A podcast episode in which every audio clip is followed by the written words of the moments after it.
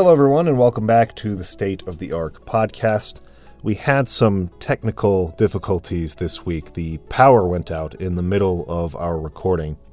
So, luckily, we still have all or most of our A cam footage, the wide angle. But we lost the, the first half of the podcast, we lost the footage from uh, the close up angles. So, we only have that one camera angle for this week. I apologize for that. You know, it's just another thing we have to have a contingency plan for if the power goes out and we uh, we lose footage because it becomes corrupted. That's something that we'll hopefully be able to you know sidestep in the future. Um, but yeah, that's the reason why we only have the one camera angle for this week. So apologize for that, and uh, hopefully it won't happen again. Thanks, everybody. Today we played, or la- I guess last time we left off right when the Goliath got shot down Yeah, and, and crashed into the Yggdrasil 2. and And no Fei. damage to the Yggdrasil 2. I assume the Goliath's blown up, but the Yggdrasil 2 is fine. seems fine. Not really much of an explanation for how U- that happened. usually the bigger ship would be the one that suffers less damage, yes. but you know, However, um, Fei and Elly were separated. They're kind of trapped on like a abandoned, broken frigate thing that's Yeah. floating out in the middle of the It's ocean. like it, it's just like a square. It's like a block. yeah, and they only have uh, rations enough for a couple of days. and Yes. have to start fishing to survive. Now, this is the weirdest thing. So they're like, we only have so much food, and we only have two days worth of food. Um, Elly doesn't seem worried about that. No. because we're like, oh, we gotta catch, we gotta catch some fish. So, so um, Fei just jumps in the water, and it's the funniest scene ever. That fish is Yeah. hopping, and he's jumping around He's trying like, to catch oh, it. son of a, like trying to grab it. and Elly is like, Fei, stop doing this. Everything's fine. But I don't get where she comes off saying that, other than she had some like secret little rations packed away, Yeah. like in her belt or something. I don't know if it's so much that she's not concerned about their survival as it is that she's just preoccupied with other things that are a little more important on her mind at this moment At the moment, than catching a fish. but she's like telling him not to catch the fish. Though He's- she's like, "Don't catch it." And Well, then he catches it, and she's she- like, "Don't eat it." she also thinks they're going to get sick eating it or whatever. She's well, like, well, she assumes. has she has a point, but I'm just saying they're stuck at sea. Like who knows what's going to happen? Don't tell the person trying to fish to stop fishing. But uh, it kind of cuts back and forth here. We go to, to Rico and Bart and Citan for a bit, and Yeah, we'll come yeah. back to Elly and Fei for a bit. And so we get a few cuts back and forth. But I, I the notes that I wrote down are it's funny how Rico, well, even Fei later on, don't seem to realize Hmm. that it was Bart who shot them down. I know, and Now- it does come out eventually. yes. But yeah, initially they're just like, "Man, that was crazy. Something happened." I, I understand why Rico wouldn't know, especially, I guess, if they didn't see the Yggdrasil. Yeah, they were just crashing. detected. But even even had they seen that, Rico doesn't know who Bart is. So they true. just end Yeah, up getting true. rescued by this submarine, and Yeah. Mm-hmm. he's like going to meet the guy who saved them, and then Bart essentially real or, or I guess he kind of inadvertently lets it out that he used Bart missiles on them and shot them down, and he's and Rico. Oh, I love Bart missiles. Rico does not like that. So it's kind of a humorous scene. He like jumps on him like, I won't forgive you so easily and starts like beating him up. Yeah. That's what Rico does.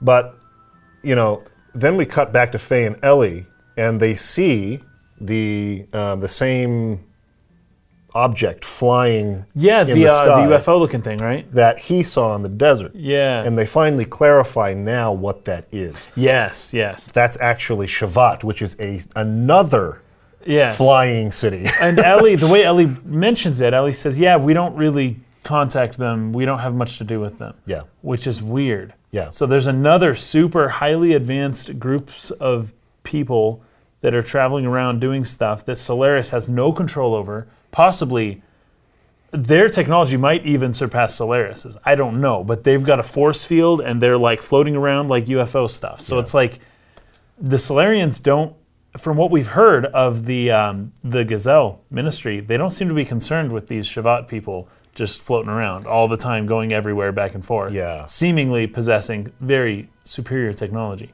and they're just like whatevs. All we care about is the lambs and our stuff. That's We it. will soon learn a lot more about Solaris and Shevat's Yeah. history and their I guess, relations with each other soon. So Okay. Uh, won't dive into that just yet. But yes, at this Well- point, it's like Shevat's a total mystery. However, Yeah, but we, we did get one. Yeah. Yeah. there's one thing here. Wise I was gonna Man did Yes. tell Fei before leaving Yeah. the battling arena and everything that his father had been in the military of Shevat. Yeah. And, so, and, and he was kind of saying, hey, are you going to go there? You know, if you escape, are you going to go to Shevat? And He's like, oh, I don't know. Like, not, we got other things that we're worried about right now, but like, yeah, I, I suppose if there's time sure. and if it like made sense, yeah, I would like to go there and find out what my origins And are. And also, what is it and how do you get there? yes. That's probably the biggest question. Because Yes. Elly, Elly talks about it. know how to get no, because she's like, it's like a country. There's the, uh, this little floating thing is a country, yeah. and it's just floating around. Yep. And That's it, it typically kind of goes around in what's called, I don't know if I'm going to pronounce this correctly, it's, it's a weird word, Aquvy, which Yes. is the region that we spend most of our time in during this particular play session that we did. Yeah. It's that like southwestern continent slash archipelago uh, that like the ethos headquarters is at and the orphanage billy's orphanage and Yeah, all that that- stuff the down in kind of kind the of, yeah. southwest region that's the Aquvy region and Shevat she's saying spends most of its time kind of surveying that place but every time Yeah. it- like maybe an important mission comes up it'll come over here to Ignas which is where it flew low and yes, and it was really low. and uh, Fei saw it there in the desert. yeah, because Fei mentions Fei's like, "Whoa, it's way at a different altitude than when I saw it." And Elly's Yeah. like, "Oh, that's funny. It's usually whenever I see it, that's Yeah. where it usually is." yeah. So that shows that it was actually flying lower when Fei first saw it. That's interesting. And going into a region it doesn't typically go into. So, anyways, that's Shevat. We will learn a lot more Hmm. About Shevat soon. Um, so then it cuts away from that scene. Um, I really like the transition there though, because it, it looks up into the sky at Yes. Shevat, and then it pans down, and you're seeing Bart looking up at the same thing. So Yeah, it's, yeah. it's showing they're in a pretty close proximity in the Yeah. ocean. But when you're in the ocean, it's like you're a mile or two off. You, You, just, assume you're you're just in the see, middle. Yeah. exactly. You know where they're at. That's why it's hard to find people who Yeah, are lost at sea, right? Um, it's just so vast. And so, you know, Bart's nearby. He's seeing Shevat in the sky. Really nice transition. They do a beautiful job at that throughout the game. Those those transitions to s- different scenes with the camera. Um, but here, uh, Bart is encouraged again. Go apologize, please, to the people you shot down. Make it up to them. and he struggles with apologizing. I like that. That's a characterization or, or an aspect of his character that's been really consistent. He really struggles with it. So he, you go and find uh, Citan and Rico. You can, I guess you can do. I don't know if you have to go to Citan first. Probably do, but he's in like the hangar where all, they keep all the the gears at. And he has a question, Bart does, specifically for Citan. He asks him, you know, this Yggdrasil 2 that we're on now, um, you know, my my father or grandfather, whoever it was, told me uh, that there was another one, right? So Right. we knew that it existed. But there's a, a, a different crest on this vessel that I don't recognize. Yeah. He's like, "Do you know what that what whose crest that is? Because that's not the Fatima royal crest. That's not the Aveh, you know, insignia. Like, whose is that?" And and this is where um, Citan tells him that that's actually Shevat's insignia, Shevat's crest. Interesting. So the technology that is used in the Yggdrasil uh, submarines came from Shevat originally. And so Bart gets curious about that. He's like, "Oh man, I'd really like to, you know, meet the people who built this." And then Citan kind of mentions underhandedly, "Actually, they may be closer to you than you suspect." Yeah, almost implying that like he's the one that built it. Maybe, Like maybe, I don't know how else to read that. right? Like somebody, or But maybe, Citan you know, doesn't seem that old to me though, and I don't know when these things were built. Right. I don't know really how old he is, but he's it seems like thirty-ish maybe. right? He's twenty nine. 29? Citan's twenty nine. Okay. The, so I was talking about this if with he built the Yggdrasil, it would have been a really long time ago. Sure. Anyways, he says Shevat may be closer than you actually suspect. And Bart's like, hey, what was that? Like, and he's like, ah, don't worry about it. Eh, nothing. Go find Rico. Uh, just be careful because you might get more than a bruise this time. you know. Right. Yeah. And I really liked that that next uh, interaction with Rico. You go find him. He's he's next to his gear, and he's really fascinated by the fact that the engineers on this vessel are like so good with gears. He's like, man, I Oh, thought yeah. only me and Fei were the ones who could be this good at piloting Oh, yeah, gears. yeah, yeah. Because he's been stuck in D block his whole life. I He's know, never been just with a outside in of the world. yeah. so he doesn't know that there are like legit. Uh, you know, uh, gear pilots out there, and Right. you know all this stuff he's not aware of.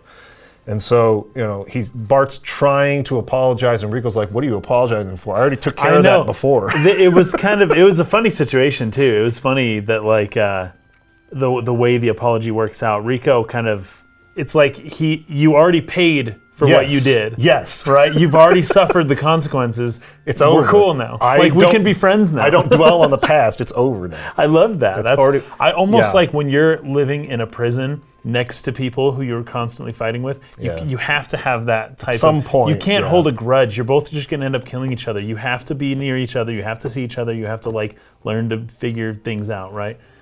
Yeah. Yeah. And it's definitely, um, I, I believe that Rico is a type 8 on the Enneagram of personality. Oh, it fits right in with that. It's like they definitely get real hot and they'll seek vengeance and, and all that stuff. Yeah, but yeah. like once it's done, they can kind of just let it go. Yeah. And it's, it's over. Like it's taken Yeah. care of. It's in the past. I'm not focused on that anymore. Like we're done with that now. That's funny. it's That's- already over. So I really like that uh, little tran or that little interaction between the two of them. um, good stuff. So then we cut back to Fei and Elly again as they're sitting on the deck of the frigate. It's at nighttime. Uh, so the shot kind of starts out in the ocean and it kind of pulls back. It does. I couldn't tell what was happening at first because it's really dark, right? Yes. And you got that blue kind of fractal. Just the, it's supposed, to, you know, it's the water, and you can tell Yeah. because you hear the sound. But it also just looks kind of hypnotizing a little bit, it's and like it's just wavy. waving. Yeah. Mm-hmm. It's just kind of moving there, just kind of chilling, and you're reading quite a bit of text before Yeah. the camera ever pulls back to actually reveal them. And my initial thought was like, "Oh no."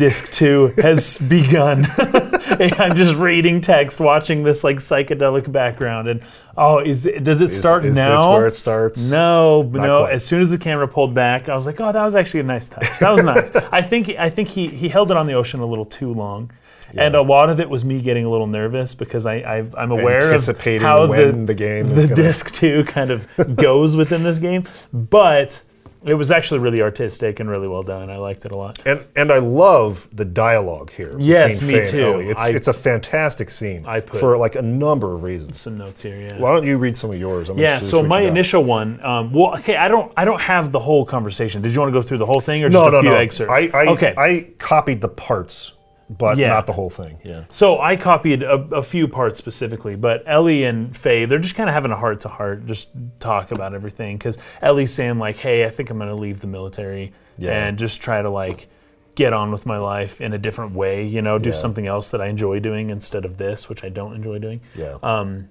and uh, Fei bring Fei's like, "Are you sure you can go back?" And Yeah. she's like, uh, "No one knows what I did," Mm-hmm. and that you know that ends up not being true pretty soon here. But as far as she knows, nobody knows what happened. Um, but as they're talking and as they're kind of exploring each other's weaknesses in general, just like talking each other through just life and just I don't know. It's a really, really genuine chat, I think. Um, Elly tells Fei, she says, it's okay not to feel whole. And the reason I even bring this up is isn't because I necessarily even know what this means, but you keep bringing up Yes. that being whole and not being not whole is really important to Fei. Fragmentation. Yes. So we talked about Enneagram Type 9, Yes, right? Which is Fei's personality. Their like biggest fear is fragmentation. And they're, Not they're- being what they not seek whole, for as is I said, wholeness. clearly, yeah. Wholeness is what they want. That's what they want, Yeah. and, and we see that you know um, in pieces throughout the game so far. We've seen Yeah. Mm-hmm. parts of that kind of show up, and he's really upset with how fragmented his life is, and he doesn't like it at all. Yeah. Um, and so here's Elly saying, "It's okay not to feel whole, even if you only feel partly complete. If you repeat that enough, eventually you will be whole."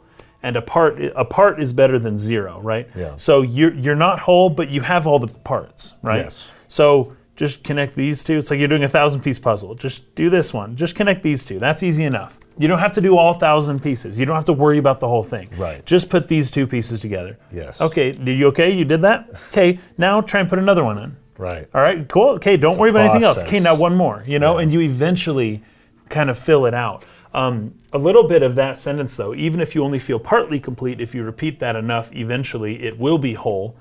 I don't know to what extent the um, like ideas of like alchemy and stuff kind of enter within the game. I, I get some sense that it's maybe like loosely connected, um, but that is kind of the idea of like hermetic alchemy is that you just slowly refine yourself. Like the idea of alchemy is you're turning lead to gold or something like that, right? But the the process of actually doing that, despite you failing and never actually being able to do it, is um, something that reflects on yourself, and you're actually Yeah. purifying yourself, Yeah. and you're making you're becoming a more whole and a more complete, perfect kind of person. The idea of the refiner's fire. Exactly. Yeah, and that's kind of an alchemic imagery there a little bit Yeah. as they continue with this crazy goal that they have of purifying something to its purest form. Um, and I, I get that from Elly a little bit as she's bringing that up. Yeah. Um, I kind of wanted to bring this up because I feel like the game has done a really great job with consistent, um, what's the word? Like representation of the characters within their enneagram types. Um, Yeah. Particularly when it comes to like why they're acting the way they are under stress and pressure Ah, versus yes. when they're allowing Yes. their true selves to come out, right? Yeah. So Elly is a type two, which is the the helper or the giver, Mm-hmm. right?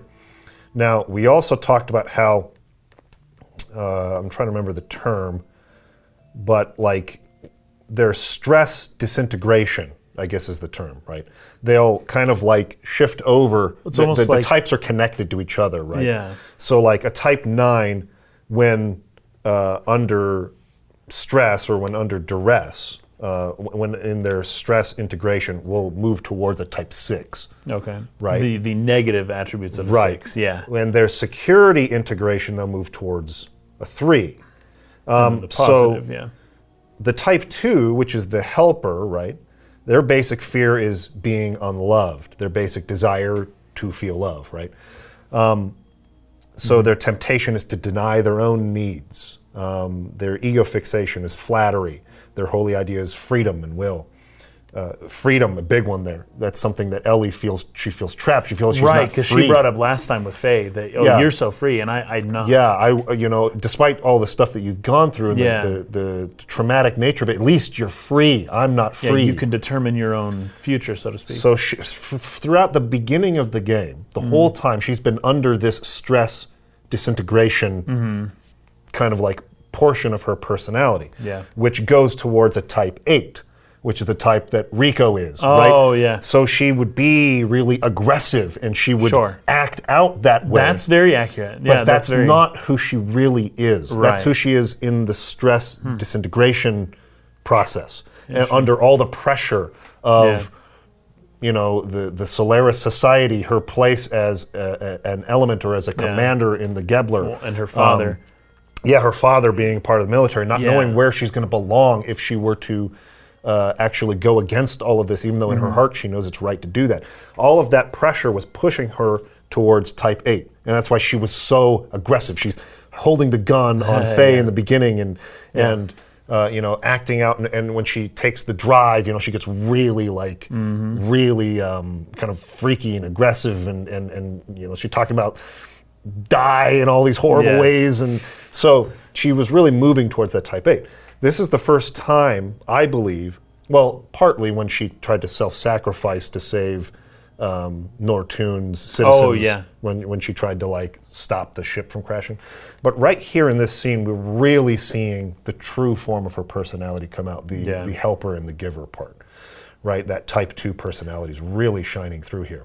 And even Fei reveals some things about himself that are really open, true parts of the type 9 personality. They're really coming into their own as Yeah. characters. And that has happened by degrees. They've had to be challenged by the other back and forth multiple Yes. times. They've had to then go back and face you know, uh, people they're allied with and then come back together and like you know once again like challenge each other no this is not you and yes this is not you like i feel like i've known you longer Yeah. than we really Which have they and- bring up again here. But Yeah. yeah, yeah.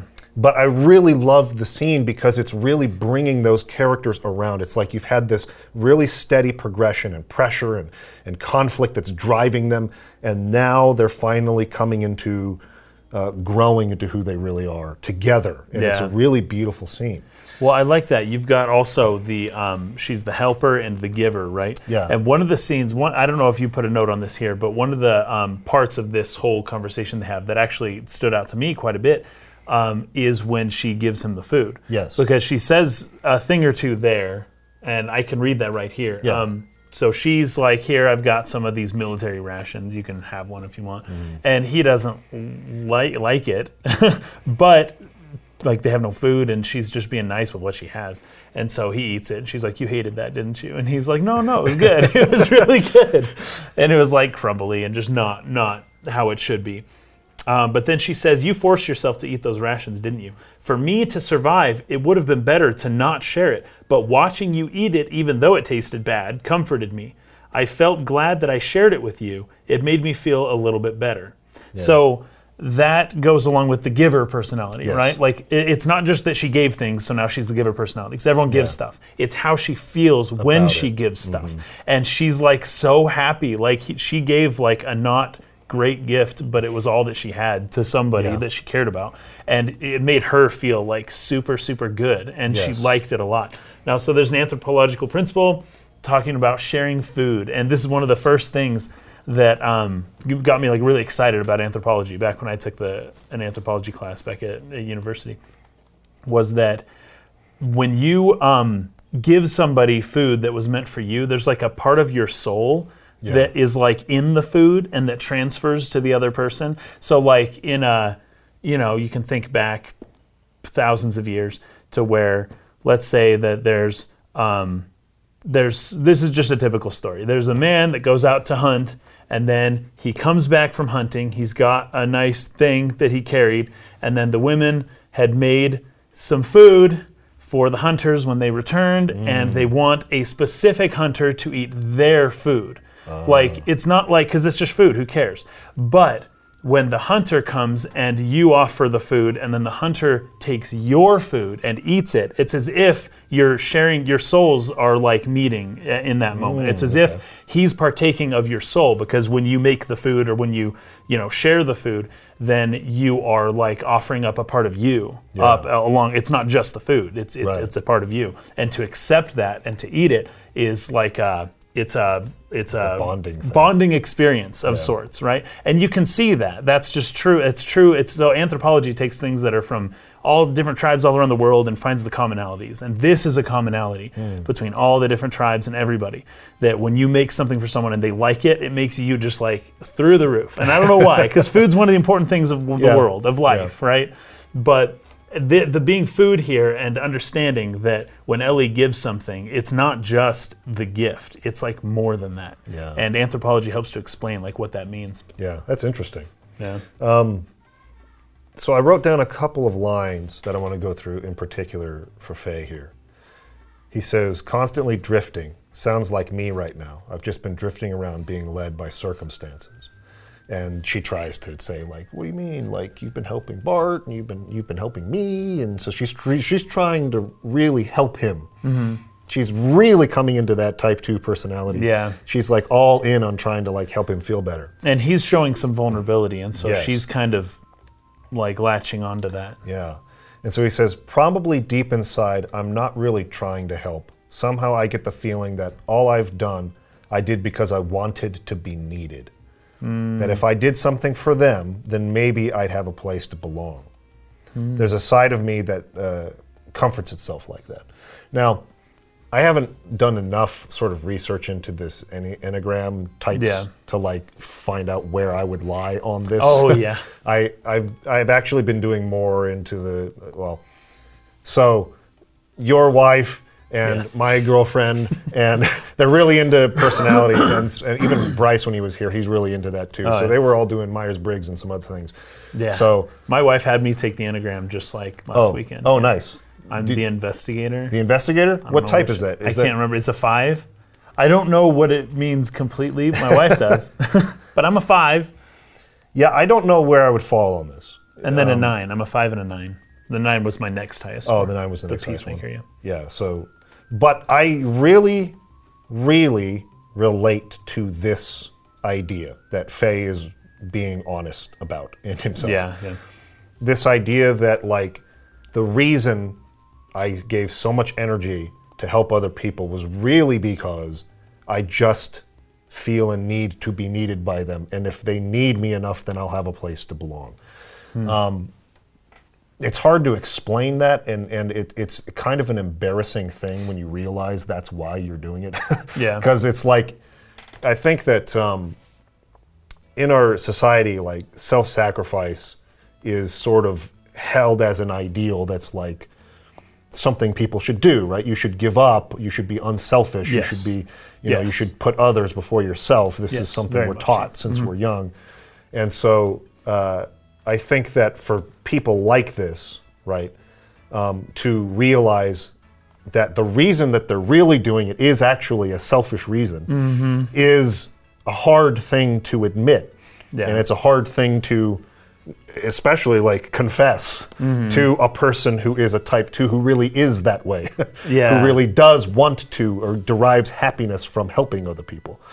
And this type doesn't actually get happiness that way. They just think that they will. If, if I do this, then I'll have a place to belong. Then the thing see that I it. want, I see the will connection get. you made. That's Right? interesting, and that's the, these two characters fit really well together in that sense. Yeah, She says that herself too. By the way, she says that it's selfish the way that she feels good when she gives someone else food. yeah, And they mention that, and she, like, oh, he's like, so it's a selfish thing. She's like, yeah, yeah, it is. yeah. Makes me feel good, but I do it anyways. And so he says that doesn't mean I don't want to help, but that doesn't mean I really want to help either. It, it feels Mm. contradictory, but I so get what he means by that. and it, but it's because he's so conflicted. It's Yeah. because he's neutral, but he he acts as though he does care, but in his mind he actually can't rationalize a reason to yeah, care. exactly. Yeah, that's fascinating. And uh, he goes on to say it might be, uh, it might not be nothing, but it sure isn't the whole either. And then the whole is in um, quotation. So he's really concerned about wholeness, right? That's that's his his personality types really like they want wholeness, psychological, spiritual wholeness. They feel fragmented. They're they're scared of feeling like uh, they're incomplete. yeah, So Elly responds to that and says, It's okay not to feel whole. And I think you read this part. Even if you only feel partly complete, if you repeat that enough, eventually it'll be whole. A part is better than zero. Don't be too hard on yourself. Everyone wants to be needed at times. All of us want to give something inside ourselves to others to be accepted. But little by little, you learn about your own happiness. And someday, you are able to share that important part of you with someone else. Someday. So she's trying to break it down for him like, yeah, you know, this might be where you're at right now. Mm-hmm. It's not nothing right. it's a process. Yes. And that process will eventually, if you keep pressing forward, will reveal to you what it is that brings you happiness. You will find what that wholeness means for you. And you'll eventually be able to share that whole, complete part of yourself with someone else. But you just got to keep pushing every day, and it's okay that right now you aren't there yet. So, just a really beautiful moment shared between the two of them as they are stranded out in the ocean. Yeah. And we're seeing these characters.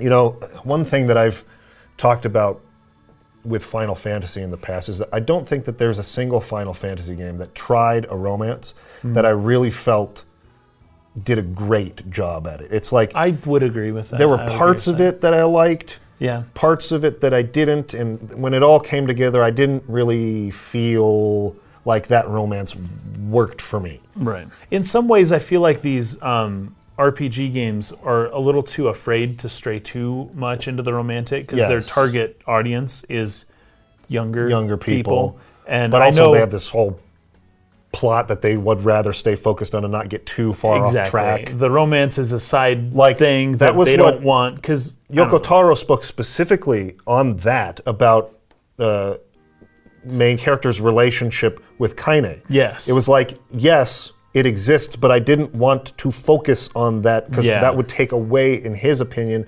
from his sort of obsessive pursuit of saving Yonah. Yeah. And that's got to be the most important thing to the character, and that's go- what we got to focus on in the story. And so Mm-hmm. he didn't. He, he put it there as like a sub thing with a lot of subtext, but he didn't really like explore that fully. Right. And I feel like a lot of other RPGs do that too, where it's like, here's a thing and it's kind of there, but let's get back to the plot again. You know, let's keep driving that Yeah. forward. And Uh, here, yeah. they allow the characters to really explore that romantic subplot. yeah, And I think it's done very beautifully in a way that is, for me, the most convincing of any JRPG romance I've ever seen. sure. And it's very, um, it's just a more mature kind of Yes. way to deal with this kind of stuff. Yes, for Which sure. I could say that's true probably about this whole game. yeah. It just feels a little a step in maturity, a step above a lot of the other JRPGs of the time. Um, which those other JRPGs I freaking love. Yes.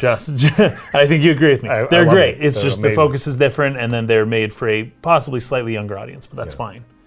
So at the end of this conversation, though, she ends up saying, It just felt as though I've told you this same thing a long time ago. Yes, yes. And it must be my imagination. Now, I, if any I had that. character, That was my next one. Yeah. if any character in anything says that was just my imagination, it wasn't. It was It real wasn't. for sure. Yeah. It definitely is real. It's de- This is how all stories work. it's this. It's along the lines of, oh, um, the the legend legend speaks. Oh, but that's just a fairy tale. Yep. It's like, nope, that's true. That's definitely true. You have to believe it.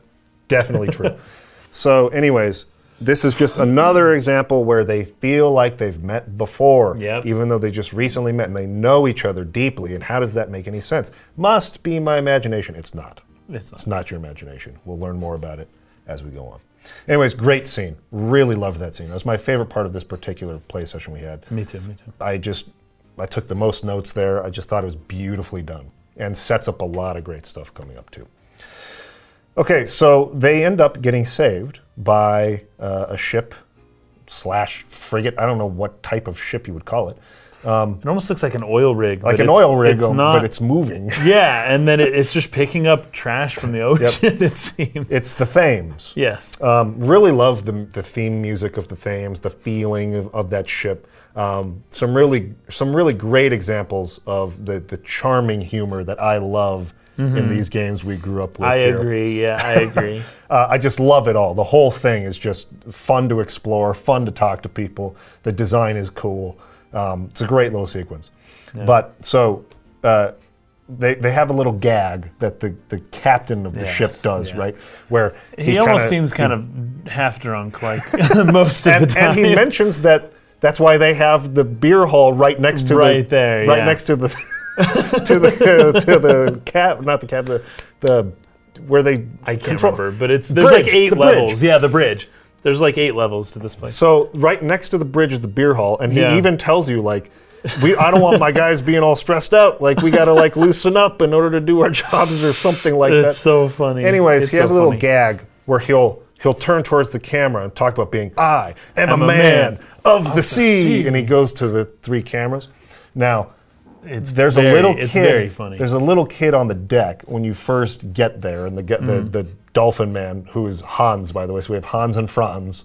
Oh the yes, two dolphins, and they're right? both dolphins. Yeah, which is a, a- obviously a, a reference, but exactly. there's a little kid right there who tries to do this. He's, he, he tries to say, I am a man of, but then he, do, he loses the camera and he's kind of looking around. Oh, this, oh I, got, I need more practice. no, I remember that. I remember that. Yeah, so funny, so funny. Because he gets the first two, and It- then on the third one, he turns the wrong way and he's like looking around, like, where's the camera at? Oh, there it is. Oh, man, I need more practice. Yeah, yeah. Freaking That's hilarious. that's very. It's very funny. Loved that. Um, anyways, uh, there's a lot of like treasure you can get exploring the levels. I, I really loved how there's like a drunken sailor in the screw Oh, elevator. and he's like, please don't He's turn like, it. please don't spin it. don't spin it anymore, please. and he goes, and then, then he, you go to the next level and like, starts spinning. He's like, oh, I told you not to spin it. It's Just like, bleeds so much personality. Yeah, very funny. Uh, you know, location that you can explore. All the NPCs are great. Um, there's treasure here that you can find. Mm-hmm. Lots of cool stuff going on. But eventually, you make your way up to the cabin and you talk to the captain. Um, and he informs you that the Thames, their ship, is currently on a job from the Ethos. It's really important that they're there to salvage something from the sea. Yeah. So another So that's why they're just there picking up all the trash right they can find. that the Ethos is looking for something out there in the Yeah, ocean, somewhere. and they're trying to salvage something down there. So Mm-hmm. that's the important part that you're supposed to, uh huh, like what's the Ethos up to? Um, but I love that I am a man of the sea thing. It's very really funny. funny. Did Um, did you find Joe on this ship? Uh, Big Joe, he's he's on Yes. the Thames. No, I can't remember if he's on the Thames or if he's at. I think he's. Did you find him during this I think he's on the deck of the Yggdrasil when it's docked. That's where it was. Thames. That's Yeah. where it was. Okay, but it's like kind of there. Yes, and he's okay, all trying to speak. He's So this to comes speak, um, later. This comes later. trying to speak. He's like speaking Spanish to Mi, you. mi amore. Yeah, he's Yeah, yeah. as you're Because he's him. with a girl. Well, you can play him in cards. Did you play yes, this card game? I did. That's what I was getting at. Okay, let's talk I, about the card I game. can't. Okay, it's weird, but I can't believe they fit a card game into this game. This uh, Square Enix had just a, an obsession with this in the late '90s. Every game just was a card game, but and I think it came with like Yu-Gi-Oh and Pokemon and trading cards, and it was just becoming a funner, a more fun thing at the time, and so they were incorporating it into their games. Um, but I guess this game came out before FF8, right? And before FF9. Before FF8, yes. Yeah. So it was in between FF7 and FF8. Yeah, but it this game may have had the first card game because I don't think Seven had one, right? No, it didn't. So Xenogears put out this card game, and I don't know. It's it's weird. It's it's kind of like a speed thing. You just gotta like. Well, the game is called Speed, I think. The card game is, Is that what it's Speed. technically? I think is it's this a real Speed. game? I don't know if it's a real game. Oh, okay, but in Maybe the game is. it's called. Maybe Speed, it is, yeah. but the game is called Speed. it took Joe a while to explain it, and I was excited to play it at first. Oh, did you I have? was like, did you have Joe give you the tutorial? For Yes. That? Oh, Joe was the one Oh for wow. me. Okay. Was it not there's, for you? There's uh, different people on the Thames who you can play. There's like a little kid, and then there's like Well- a guy up in the beer hall, and then there's a woman on the deck. I did play one other person, yeah, but after, After my initial had talked to tutorial was Joe. was Joe. Interesting. So he explained, and it took a while. And as he was explaining it, I got less and less excited about about how this game was going to work. And I decided because I, I I I beat him and I got a long black coat or whatever, and I was like, okay, whatever. And that I, I kind of decided I didn't really care to play this game anymore. Yeah, I did it one other time and I lost, and I was just like, I'm, I don't I, know. this is this is what I'll say about it. It's simple enough, right? It's like you have you're trying to get rid of your decks. The the, the goal is to get rid of all your cards. yeah, first. you got like 26 cards or something. so you have a and- hand of four cards, and the, your opponent will have a hand of four cards, and there are two cards in the middle. Yeah. And you can And either you can send- play either one. Yeah, you can send a card to the right or left. Yeah. But it just has to be in numerical order. So if there's a four down, you can put a five on top of it. Or a three. Or you can go down Yeah. to a three. And so you're just placing them as fast as you can until your hand is gone. And if you get to a point where, oh, I can't play anything, and the opponent can't play anything, then they'll just take a card from the deck, yeah. Put it, flip it over, and then see how far you can play until you have to stop again. Yes. Then one, two, bam, put them down, and whoever gets rid of all their cards first wins. It's a very simple game.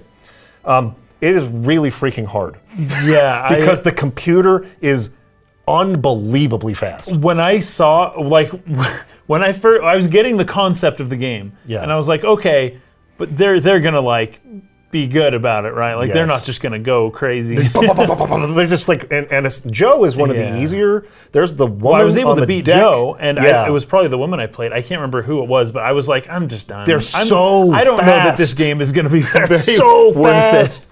So here's Yeah. what you can do, and this is what I suggest for anyone who's playing, who wants to play speed and win the rewards from doing it. Yeah. Abuse the pause button because you can press pause, the And just start look button, at everything. and look at the cards as they're coming out. And you, okay, Ah. an eight is coming, or a queen is coming. Okay, Great. where am I? Where Great, am I great, at? great. Where is the opponent at? Oh, he's standing on his king. He's definitely going to get that before me. So don't worry about it. So it. I'm not going to go Do for that. I'll try to else. go to this one. Yeah. And then if or if he plays a king, I can use this right after that. Abuse the pause button because these characters, these computer controlled characters, Mm-hmm. are so freaking fast. It's like impossible. I could not Yeah. keep up with it playing normally. I had to pause all the time in order to win. Um, so don't feel bad about doing that, uh, particularly with the woman on the deck, because you have to beat two of the. Um, so there's a kid down in the supply entrance who will play with you, and then there's a, a guy in like the corner of the beer hall who will play you. If you beat both of them, you can play the woman who's standing on top of the stacked boxes on the deck, and she is the hardest one. Um, but if you beat her, she gives you a death blower accessory, Oh. which opens up more death blows for the gears. So it's something that's worth getting if you want to see some of those death blows. Yeah. But she's really hard to beat, even when you're Yeah. pausing. She's too fast. So that's what I would recommend. But uh, the rewards are worth getting by playing those people uh, in the card game. well, cool. In any case, that's the Thames. Thames is, is I fun. thought it was going to be a, a collecting card game, and I was like halfway through the game, you're introducing it, this to me, Yeah. but I didn't. Re- this came this came before eight, before Yeah. FF9. It was just a regular 52 card deck. It's Yeah. nothing special. Nothing so special. I just I don't know. I didn't Yeah. really play it. So, um, as you're doing that, as you're talking to the captain, we cut to a scene between Dominia and a new character, uh, Kelvina, I think her name is. Oh yeah, They, these are two of the current Elements members. they're like underwater. Yeah, they're underwater and they're they're they're kind of searching for the Goliath, the wreckage of the Goliath. That's Yeah. what they were sent there to do. And they pick up the sonar or the signature or something of the Yggdrasil. Mm-hmm. And this is when uh, Dominia decides like, oh, we're going to go after that because she knows how important it is to Ramses. She's Yes. all about pleasing Ramses. Yeah. Um, she knows how distraught he is about Fei and and you know that gear that's being held in that ship, and that's the one that has it. And so she's all gung ho about. This has been such a common thing in the Gebler, breaking from orders to go Yeah. pursue a personal goal or vendetta or something like that. yeah, it's a common thing, and you can see that within the way that these officers will treat their the commanding officer, right? Where there are the the grunts or whoever the the soldiers will treat the officers really poorly. Yeah. and it's like what what military ever functions this way? That's insane. At And least, there is no discipline. At that. least in this case, Dominia does get some discipline from Miang, and we'll, we'll see that scene a little bit in a minute. Yes, she does. but Ramses didn't seem to get disciplined by the Gazel Ministry. No. And like, you know, all the other times this happened. Well, and uh, Elly, her her group, they just Yeah. would talk back to her, and she Exactly. she wouldn't even do anything about it. Right. Um, Kelvena is the one who's actually in command here, not Dominia, which I found interesting. Ah, I thought Miang- Dominia would outrank it- it- everybody. that's how it seems because of how dominant her That's her personality, personality, is. though. Yeah. Um, Interesting. but but that's what Miang uh, mentions later is that Kelvena was supposed to be the one in command on that mission, and Dominia was not listening to her. And Kelvena was like, "That's this is not our mission. Like we're supposed to look for the mm-hmm. Goliath or whatever." And she's like, "No, I'm attacking the Yggdrasil." So, anyways, you get a really short scene there where Dominia goes after the Yggdrasil. She has a huge gear, by the way.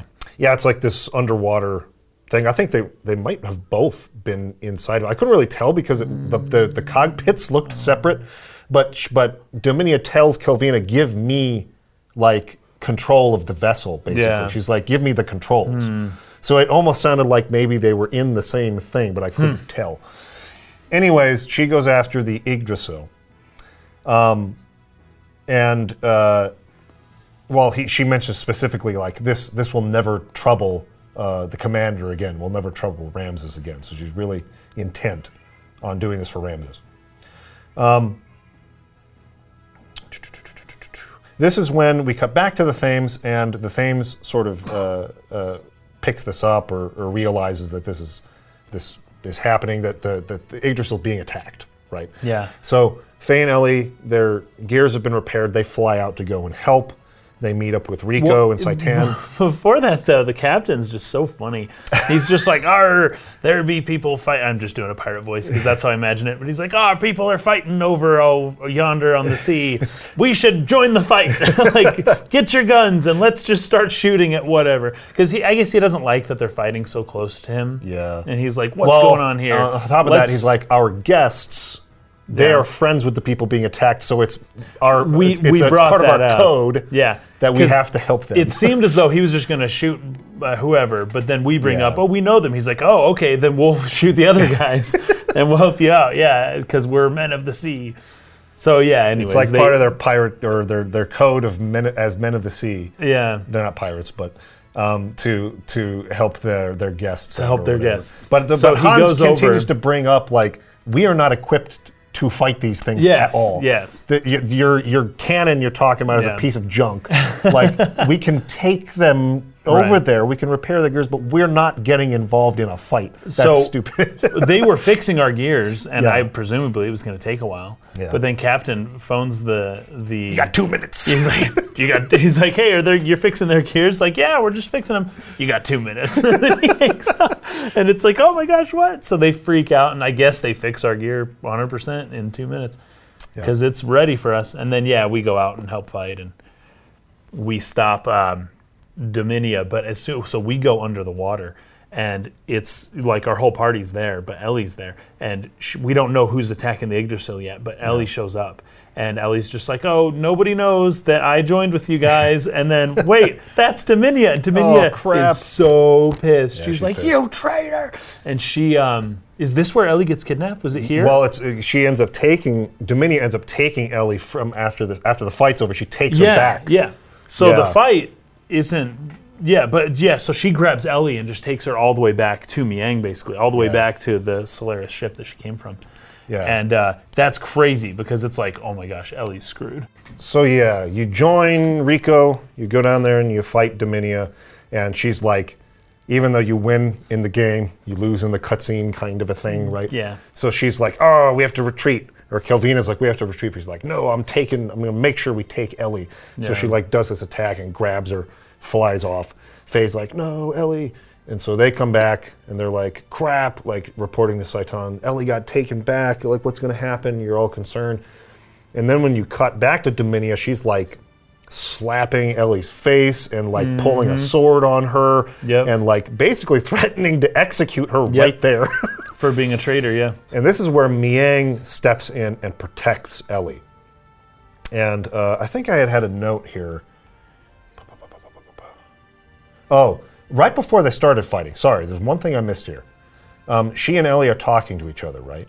And and Elly's trying to explain to her why, you know, she thinks that the the lambs and the shepherds are the same. Yes, yes, yes, yes. And and what Dominia says in response to that is, well, that's true. They are the same. The difference is in ability, and that those with ability Right. should be the ones who have the ability or who who have the right, I guess, to rule or oppress those without ability. This is all the Ramses philosophy yes, I was going to say, this is Ramses. that yeah. he wanted to use to sort of restructure Solaris. Rather than Yeah. having the class structure they currently have, he wanted to replace it with that those with More of a meritocracy. yeah, kind of meritocracy. thing, Those who show more promise and more ability go to the top, Yeah. and those with less go to the bottom. So Dominia has bought into that 100%, and you can kind of see that with her dialogue there. But then she says something very important here. She mentions a rumor that Elly was actually born of the lambs, Yes. right? That she's not actually Yes. a pure-blooded And all rumors are true. it's just how it works. So just Yeah. something to remember for later that Dominia seems to now be like buying into this rumor Yeah. that Elly is not actually a pure That she clearly didn't Solarian. before Yeah. because before she was being more respectful to Elly. yes. Um, now she buys into it because Elly has done something that basically makes her, in Dominia's mind, like, oh, you the whole, this whole time you must have been a bad person. You must be one of those lambs. Mm-hmm. Yep. I got it. There was a rumor I heard once. It's true. Yep, Now it is true. But I don't know that, but it's a game, so it's true. but but the, her rationale is just, oh my gosh, I hate Elly now, and I need to reconcile the you know the what's the word the dissonance in my mind with Yeah. who I thought you were with who you really are. Oh, you're a snake. Yep. You're one of the bad ones. And so she just jumped right to that. And she's just she's kind of losing it. Yeah, she looks like she's about to try to execute Yes. Elly uh, as a traitor before having any due process or anything would- like that. Yes, yes. And so Miang steps in. It's like, what are you doing? Like Yeah. this is not how this works. like, Yes. back off. And really, really tells her off. Um, Yeah, But Dominia starts to kind of like talk back to Miang a little Yes. bit, and is just like, "No, this is how it works. Like, what are you doing? Don't stand up for whose her." authority do you have yes. to tell me this? Which now I don't know Miang's. I know Ramses' position, but I don't know Miang's seems to be specific some kind position. of supervisor or something. Something like that. to not supervisor To um, Ramses, um, right? An advisor? uh, advisor. yeah, not super, but yeah, advisor. Ramses. Something like that. But Dominia seems to think she doesn't have superiority over her. So I don't know for sure. And, and she may be right in that sense because Yes. Miang doesn't like pull a card or say, "Oh yeah, I'm your boss." Right. Miang just looks at her, and, this there's crazy blue blue, flash, flash. yeah, Yeah. streaks, and Dominia just like is silent, and then she takes Elly and leaves, and Dominia says something to herself. I didn't write it about her eyes. Yeah, but it was like, what was that? Yeah, her eyes. Just what was that? And that's Yeah. it. And that's all we heard.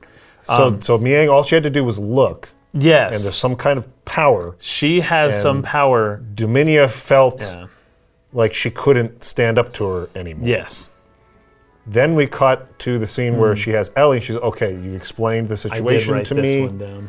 Um, yeah. That makes sense. Okay, don't don't worry about anything. I'll take care of it from here. right. And then she does the same thing. She looks into Elly's eyes and you get that like that blue Yes. flash. And Elly's like, Elly's "What like, was that?" And Miang's like, oh, nothing. You just have really nice looking eyes. Yep.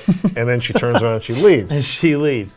And then then when she gets to the bridge to report to Ramses, it's indicated there in the dialogue that she didn't even report to Ramses that Elly No. had defected at all. No, she just said, oh, yeah, everything's fine. and because he was he was asking her, oh, what was going on with that squabble between the two of them? Mm. But Ramses doesn't seem to know at this. No. point that Elly had tried to defective to, to defect from Gebler, and Miang does not report that to him. Right. She's protecting her from that consequence for some reason. Yes, that's very strange. Very strange. And who knows why? who knows why? Who could possibly know why? But unless you play the game for. But um, that's when she, I think Miang brings up that oh, the Yggdrasil's over there. Yeah. Right. And Ramses is like, let's go, let's go, let's go. Yep. And, and Miang's all with it because before when um, when he, when uh, Ramses had gotten word that there was the oh what did you call it the um, well when he no what you, what did you call it the uh, what, what's the word what did they call the red gear that crazy red gear Oh, they're just calling it the red gear for yeah now. but it was the disaster of the continent oh, oh, or, um, oh, uh, the demon of Elru. the demon of Elru, yes. When um, when it was mentioned, oh, that's the demon of Elru, and Ramses is like, I'm going. Um, Miang is like, don't, I don't think you trying should to do this, stop right? him at that time. But at this point, and there's some more stuff revealed here later on that help that I, I kind of solidified some things I've been thinking about. Um, but she's like, hey. We found uh, a new Yggdrasil. Let's like let's go. And so she's wanting him to kind of like go towards this uh, Right. this spot. And oh, that that guy's there. Fei's there. Yeah. And Ramses is just like, go there right now. Like, all guns, all hands on deck, go there right now. And Miang's just like chilling, you know, sitting, standing by. So they're going. Everything seems fine, but she didn't say anything about Elly. And Yeah. that that is uh, that is very interesting. She's got her own plans with Elly, and we kind of see Yep. what some of them are yep. later And, on. and, and we know that like Graf is worried about her getting involved. And Yes. like they have kind of that thing where Miang is clearly operating on her own, like I don't know what you call it. Yeah. Yeah. her own goal. She's doing her own thing here, Yep. and she's not necessarily being commanded. Well, she's not being commanded by anyone that we know Yes. at the moment. Yes. So, um, essentially, what the result of this is is that uh, Ramses goes off to attack the ship, but before that, Elly le- left the ship in the Vierge, her gear. And They show a shot of her like taken off from there. Yeah. So Elly was let go by Miang to go back Yes, to the which Yggdrasil I again. th- I was not expecting that. yeah, because it's like, oh crap, how are we going to save Elly? And then she just shows up on the deck I of the know, thing. and she's like, I'm tired, and it's like. And Bart sees that too. Bart is just like, "Hey, this isn't right. Like Yeah. something, something weird is happening." Right. And Do we trust Well, her? Well, he hasn't trusted her the whole game. I mean, that's And true. that's been a source of contention between him and Fei. Because Yeah. Fei's like, trust her. And Margie's Yeah. like, trust her. And he's like, you guys are ridiculous. Like, Yes. of course we're not going to trust her. That's stupid. I thought that he had he hadn't brought that up for a, for a while. I suppose.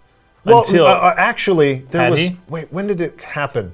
It was when she got taken away. So Ah, when when, yes. when Fei came back to Sure. Citan, he was like, "Oh, Fei got taken away." He was like, "Really? Is it really that she got kidnapped or taken Back away to her hometown? And, and, and Fei's like, "Hey, what do you mean by that?" And then Yeah. Citan's like, "Stop fighting." That's right, And then they apologize to each other after that, and they're on they're on the Thames again. And then Elly just literally shows up in the room, and it's just like, "Whoa, wait a minute."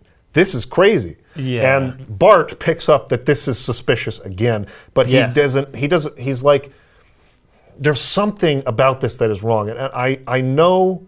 Like when someone's to betray you, there's Mm-hmm. just something that you feel, and she, she's not like the rough people that I've been around. It's not like that. Yeah. There's something different about it, but I'm telling you, like, something is not right about this, right? Right, and nobody else notices or wants to say anything. Then right? you go back to the Yggdrasil, Yeah. and you're looking for her, and you you could go into like the the medical, like the sick bay, like medical room or whatever, and they're like, oh, Elly was here, but something wasn't right, and she like left. Yeah, yeah. And then you go down into the engine room where she's at, and she's been hypnotized, so Mm-hmm. mind controlled or whatever, to go in there and sabotage the engine of the Yggdrasil. Yeah. And I don't know exactly what she does. She raises all the things. I don't know if it's a nuclear thing and those are control rods or something. Probably. That's what it looks like. but looks she like. lifts them all up, so that way I guess it causes like a meltdown It's like a, an yeah, a, overheat. meat yeah. a meltdown is happening. It's just too hot. They're not able Yeah, to dispel or what do you call it? Yeah, what the the Just rods are cool meant down, to keep it cool. the radiation. Exactly. And I think there's electricity though, so it may be a different thing, but That's what it looks That's like. That's basically what's happening here. Yeah. and I love that shot where Fei like runs in and is like, Elly, what are you doing? And she's just like sort of sort of She's like, turns "What?" around and like, oh, See, she. Fa- I thought. over. I thought for sure. I thought she was going to be hypnotized for a while. Yeah. I was like, oh crap, we're not going to catch her, and she's just going to be sabotaging us for the next like four hours of gameplay. Yeah. But it was like right then we show up, and she she's we caught her in the act basically, Yeah. and so then she falls down. And Thanks. um, kind of a funny line here. Funny might not be the right word. A weird line here. I wanted to look at what the Japanese says if, if Oh, we yeah? have it. But Bart is basically saying, "I told you so," and he says, "This mall's a mole," which I'm guessing is a way to try to play on the words. But the word mall, M O L L, is not a very common word, but it's like it's like a gangster's girlfriend, like you know, like kind of like a doll or a prostitute or something, but of like a gangster. Oh really? This mall is a mole, is what he was saying Oh, there. Who in the world would have understood that reference? That's it's a really old word, right? Like back from like you know when when when gangsters were kind of you know uh, the mafia is what I'm. that makes me to. think that he probably used uh, kansai, like a Japanese gangster sounding, you know, word Yeah. in Japanese, and then just equated it to the That's yeah. So it's like it's like a mafia term from like I don't know, maybe like the 1930s or something. So I don't know what he was trying to translate there. He must. There must. He, I assume Bart must have had some sort of play on words or some some kind of idiom or something he said in Japanese. Yeah. And so Honeywood was looking for something to like be an equivalent in English, and this was the closest thing you could find. But that word is very uncommon, and it's pretty insulting. yeah. so I'm curious as to what it was in Japanese. I'm gonna find it. In the Japanese, he says ko koitsu yappari, which means this this jerk. I knew it.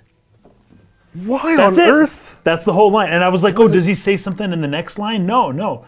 He is says chikisho. He's just like swearing and stuff. It's like he's not. He's he doesn't say anything even close to this Malzamol. All he says is, I knew it. This this it says this guy, but it's girl. So this girl, I knew it. That's all he says.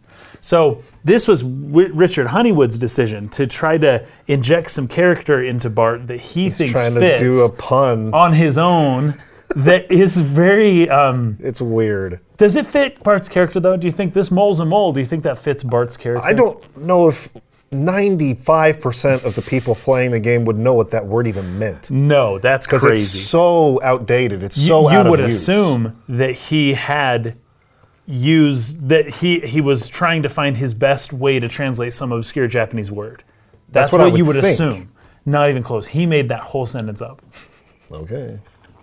What that sentence in English should just say is "I knew it all along" instead of "this mall's a mole." Because yappari can have that that context, like "Oh, I knew the whole time." Of course, like yappari would be like "as I thought." Oh, so so it seems, kind of thing. Nope. right. Well, So there you go. so fun. Anyways, Citan knows everything as he usually does. He recognizes right away that this is the work of some kind of hypnosis. Um, not only that, which he would also say "Yep, buddy," meaning "I knew it." It's hypnosis. That's what "Yep, buddy" also means it that way. sure. but um, yes, and he has a hugely revealing line here. Yeah. So so so revealing, and I caught it, and I was so proud of myself. so he shows up, and where is he? Where is he? Where is he? Citan. He says, "Oh." If you forcibly stop the behavior, because they're saying, if you knew all along, why didn't you stop her? Yes, because he, was goes- aware that she was under Yeah, because he was like, "Oh. I was following her because I thought she was acting weird," and it's like, "Why didn't you stop her?" Oh, well, you see, if you forcibly stop the behavior while imprinting, it can cause problems. It can cause brain damage, right? Something like that. Mm, yep. However, what does Citan do whenever we're having issues and moments where it seems? Because I already brought up, it seems like Fei has been hypnotized. We got mm-hmm. that cross going, Yeah. and it seems as though the cross of Nisan is literally playing a hypnosis on him that's leading him to do something that he doesn't want to do, that he otherwise would not do. He's under a hypnosis, and Citan, um, well, at least one of the times, Citan was just kind of sitting back. But I guess in that first time with Lahan, he was telling Fei, "Go, Oh, Fei, get, get away it." from the town." But I wonder if he was, maybe it could be interpreted that he was like trying to stop the hypnosis before it took full effect or interrupt it Sure, before it because he did not care to stop Fei from getting in the Weltall. In fact, his whole life's goal is to get Fei in the Weltall. it seems, thinking it would be for our own good and the anima animus, you know, connection. Like, oh, this is there's a purpose for this, but uh, but um, at the same time, Fei is very aloof whenever certain things are happening. Uh, sorry, Citan is very aloof whenever certain things are happening with Fei, and it could speak to this that Yeah. if Citan can recognize hypnosis when he sees it, and we already know that Fei's being hypnotized, Citan, it follows that Citan must also know that we're being hypnotized. And he- for whatever reason, Citan does not want to interfere with the imprinting process because it can destroy 'Cause it could the damage mind. Yeah. the mind. So it could damage us. Maybe that's why he's doing it. He's trying to help us out. But at the same time, he knows what's going on. And It's a good catch. I don't know why. I don't know why, but for whatever reason, he does not want to. Um, he doesn't want to tell us Interrupt. or anything yeah, like that. Yeah. Interrupt someone when they're under hypnosis. yes. Okay, so they take uh, Elly to the medical wing. She wakes up. You go in there, and she's like, "Oh, this is my fault." I like, she doesn't She- know how she got there originally. Yeah, yeah, yeah. But then they tell her what happened. She's like, "Oh, this is my responsibility." So when they see that Ramsus is going to attack, she's like, "Let me go fight." yeah. And Bart is like, "No way." no And- freaking way. You're going to sabotage us again. And she's like, no, but I won't this time. But it's like, how do you know? And Citan is like, "Okay, Bart, I'll try to, you know, give you some peace of mind on this. If Yes. she steps out of line, I will be the one to kill her." Myself. Is that all cool? Is that cool with you? Yeah, Bart's Trust like, her fine. this one time. Yeah. I suspect that this was not. She is not aware of what happened to her.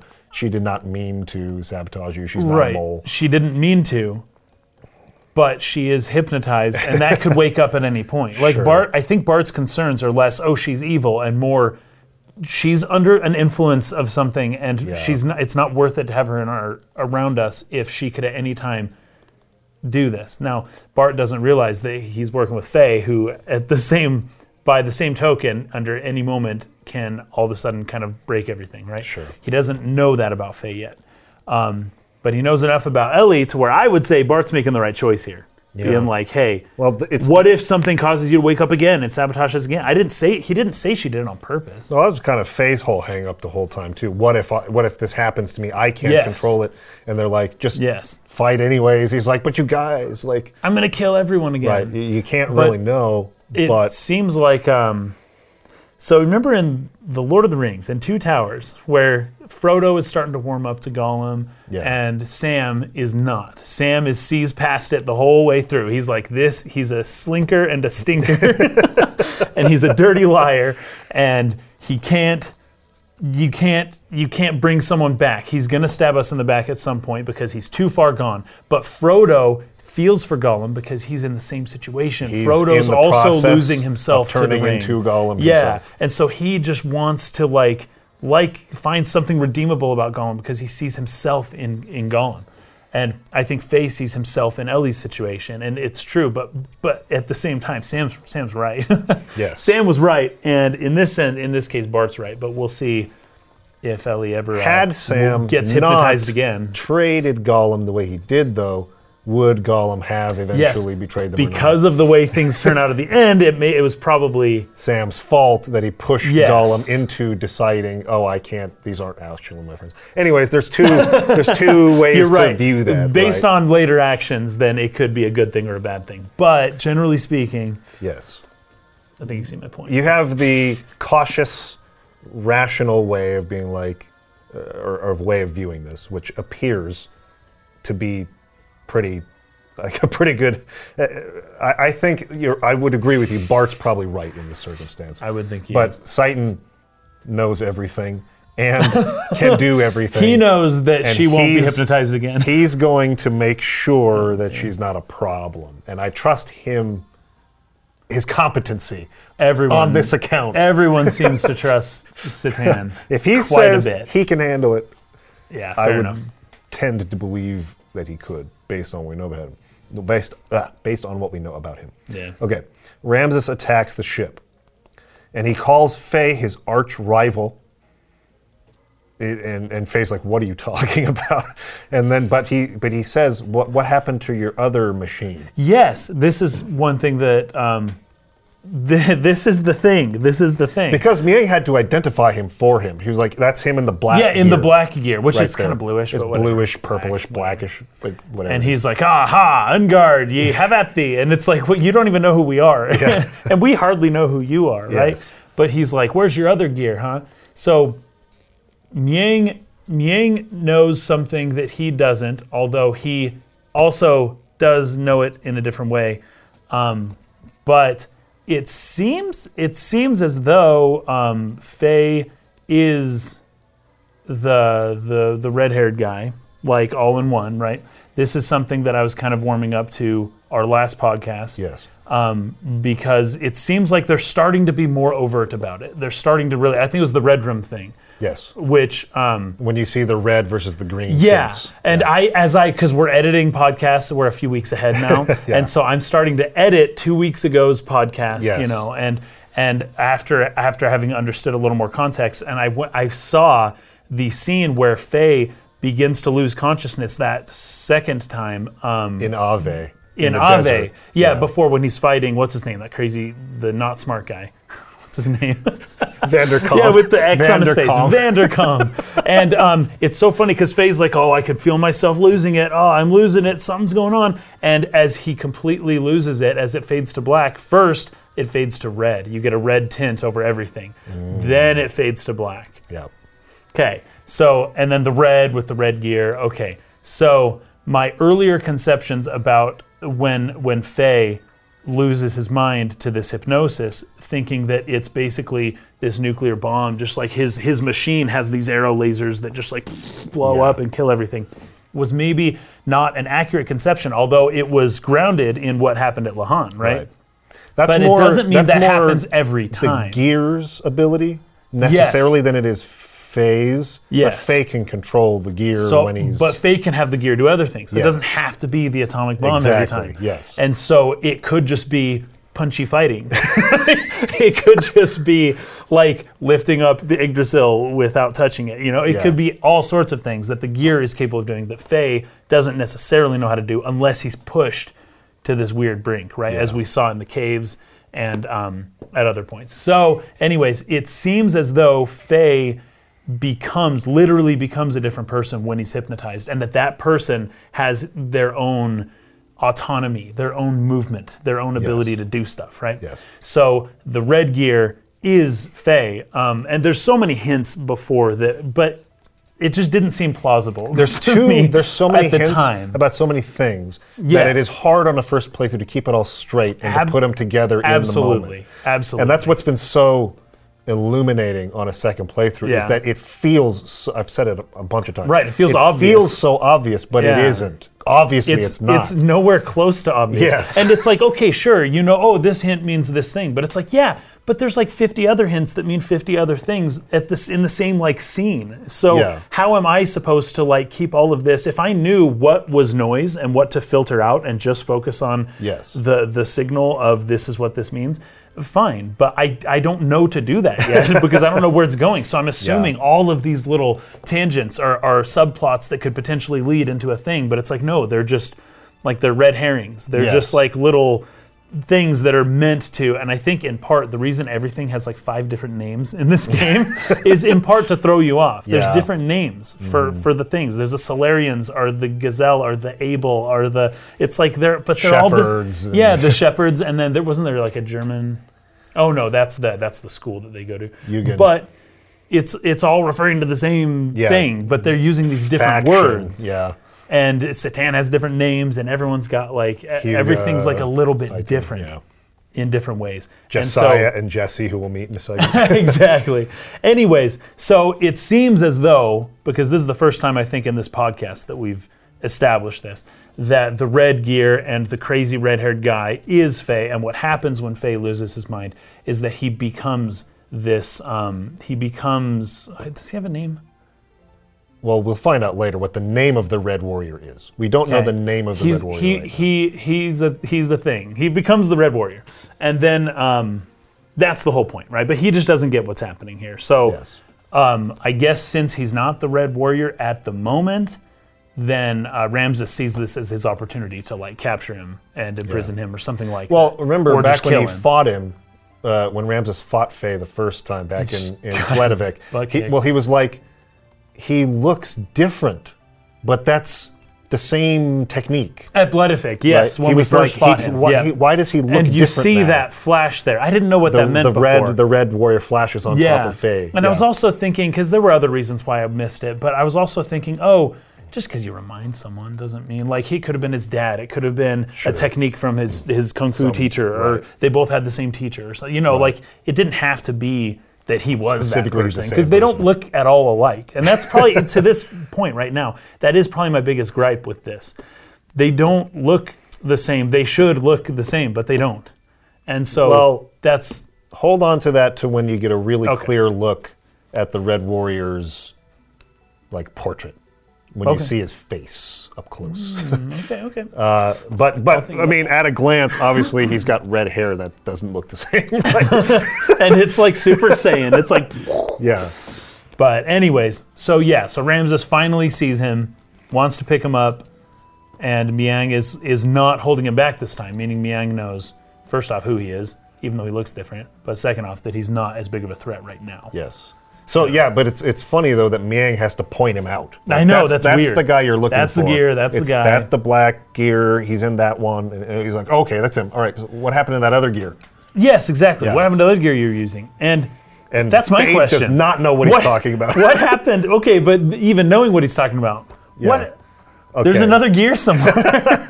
like that's weird, Yeah, and we'll- it's a red we'll- gear, and it's we'll totally get an different. answer to that, but at the moment we don't know how that works. Yeah. Um, But you fight him and you beat him, but before beating him, again, winning the game, losing the cutscene, he goes crazy on Fei's gear and beats it up, and it, it, it forms a, a breach in the in the armor, and the water, seawater starts Yes, getting in, yep. and it's drowning Fei in the cockpit.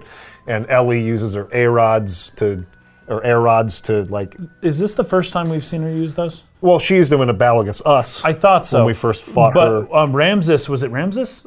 Someone was very surprised that she yeah, the, the that. other the her own Gebler uh, pilots that she was commanding in her unit, they were surprised she could use air rods. Yes. because it's like, oh my gosh, only time. only elements level people can do Yeah, so it's like they don't know she's an element. or They didn't know before. I, I thought 'Cause you, she's would- you really would think young. that that would be. They would all know who the special people are. Well, right? she's 18 years old, and they didn't realize that she was in a, in the element program or consideration for elements or whatever. So it's a little Ram- bit unclear. Ramsus seemed surprised too, though. That It's, she was it's a little bit capable of that. unclear to me because that's what I believed. I thought that Elly was not actually an element, but Oh. that she was like part of the program or in consideration. Hmm. But the way that Miang and Dominia refer to her in this playthrough we Yeah. did now, they were acting as if she is an element. They refer to her as Hmm. an element. So maybe I just don't remember the details on that, but it doesn't seem like she was because she was some lower level commander who was like leading these Gebler pilots. She, she didn't seem to be in contact with Dominia often, who is currently an element. So it seemed like she's not. Yeah, you would think that element. the elements would know each other pretty Right, well. because they'd be Right. working together currently. Yeah, they'd yeah. be in the same unit or same team or whatever. Yeah, yeah. Elly is clearly not a part of that team, so I don't know why they're calling her an element. I that part so of the game the is question, then. foggy to me. Do you become powerful and then you're called an element, or do you become an element and then the, you are imbued with a power? I don't know. Because I, yeah, I don't know either. But it I- seems like if she's not an element, then it would seem like you have the power first, and then the She- the appointment to element comes secondary. she at least has the same potential as an element, which is what allows her to be as powerful, powerful as she is when she's under the influence of drive, Right. and what allows her to use these air rods. okay. But I, I don't. The the mem- my memory is foggy on why Elly is not part of the current members of the elements if she was at the same level as them. Okay, I okay. don't remember. It seems like Ramsus is surprised though that she can use air rods, right? Uh, Am I right in assuming that? I don't remember that. I'll have to check the tape. Because he, or maybe he was just upset because he was like on the verge. He was like, about to "Ah, kill was Fei, about and then to all of a get sudden, you." ah! But it seemed to me like he was Yeah. maybe surprised. Like I didn't know you could do that, but I could be wrong. It could just be that he was so mad, and he's like, ah, because his um, what is it? He ran out of not fuel. Did it was it fuel or oxygen? He ran out of something where he's like, I got to surface. I can't stay down. Yeah, here." they have to. They had to retreat, and Yeah. Fei is getting drowned inside of the cockpit. She uses the air rods, and so he's he leaves. She picks him up, takes him up, and he's unconscious. So you're aboard the Thames again, and Yeah. Citan, or you're in the sick bay, and they're like talking about, you know, the doctor's like, oh, there's nothing I can do. He's in this coma. You'd have Yeah. to take him to the Ethos headquarters, which is close by. They they they might be able to like, you know, Yeah. diagnose this correctly. but you can't. They won't help anyone who's not like part, part of their the group. ethos, so you have to get Yeah. permission. Yeah. And they have what's called an Etone, which is one of the ethos members Mm-hmm. coming to the Thames. He's like, maybe you can ask this Etone if he'll Yeah. try and like, you know, get a word in for you. But uh, it's like, okay. So Bart and Elly go to meet this Etone and um, come to the come to the deck. And this part confused me Yes, a little bit Yes, it confused me too. like it seems like these are Thames crew members yeah. who are threatening to kidnap and sell this little girl into slavery or something. Is slavery just a thing on the Thames? Like they just, it's I okay to do that? No. You just- this is why I was because this is not something a man of the sea would do. not even close. This is not the but part this of the was, I code think of the it was a, of the sea. was it a woman who was who was threatening to sell her? It I seemed thought like it was two men. oh, it could have um, been. two men, and they were they were bullying this little girl, and they're and they're threatening, yeah, to kidnap her and sell her. And I was like, are these people? Are these like traders who are currently docked at the Thames, Yeah. doing doing like um, you know, trading or something with the Yeah. Thames, and they're just they're they're pirates or something, and they're going to go off. Are, are And these they're just crew members? kidnapping they people can't while they're possibly there? be crew members of the Thames wouldn't because think so. that's not how the captain runs things. Right. So I was confused as to who these people were. Yeah, that's very strange. So I'm in my head canon for now. I'm just saying these are just people who docked with the Thames to do some trading or Yes. something like and that. And slavery is legal wherever they're from. slave traders. That they will openly just kidnap people. So, anyways, in the middle of this, Elly runs in to help this girl and Bart too.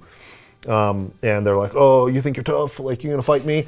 And then you hear some gunshots, and these dudes take off and run away. And this is where we're introduced to Josiah or Jesse, Yes. who is uh, this girl's father, and he thinks Elly is doing something suspicious, so he goes and puts his gun up to her head, like, "Don't yes, move." he's like, You're a Solarian. I know she's a Solarian. and Citan comes running in. He knows, of course, who it is. Oh, He knows his name. he knows everything about him. They're best friends. In in in some sense, they really were. So Well, I have a guess. Was guess? was Jesse an element? yes, Okay, that's my guess. It seems that way because he's got very good ability of something, and they're like super good pals with. yes, and, and Sigmund. he and Sigmund and Yes. and just Josiah kind of a pal So we got together. three of them. uh, in the on the de- on the gun room of the Thames later on.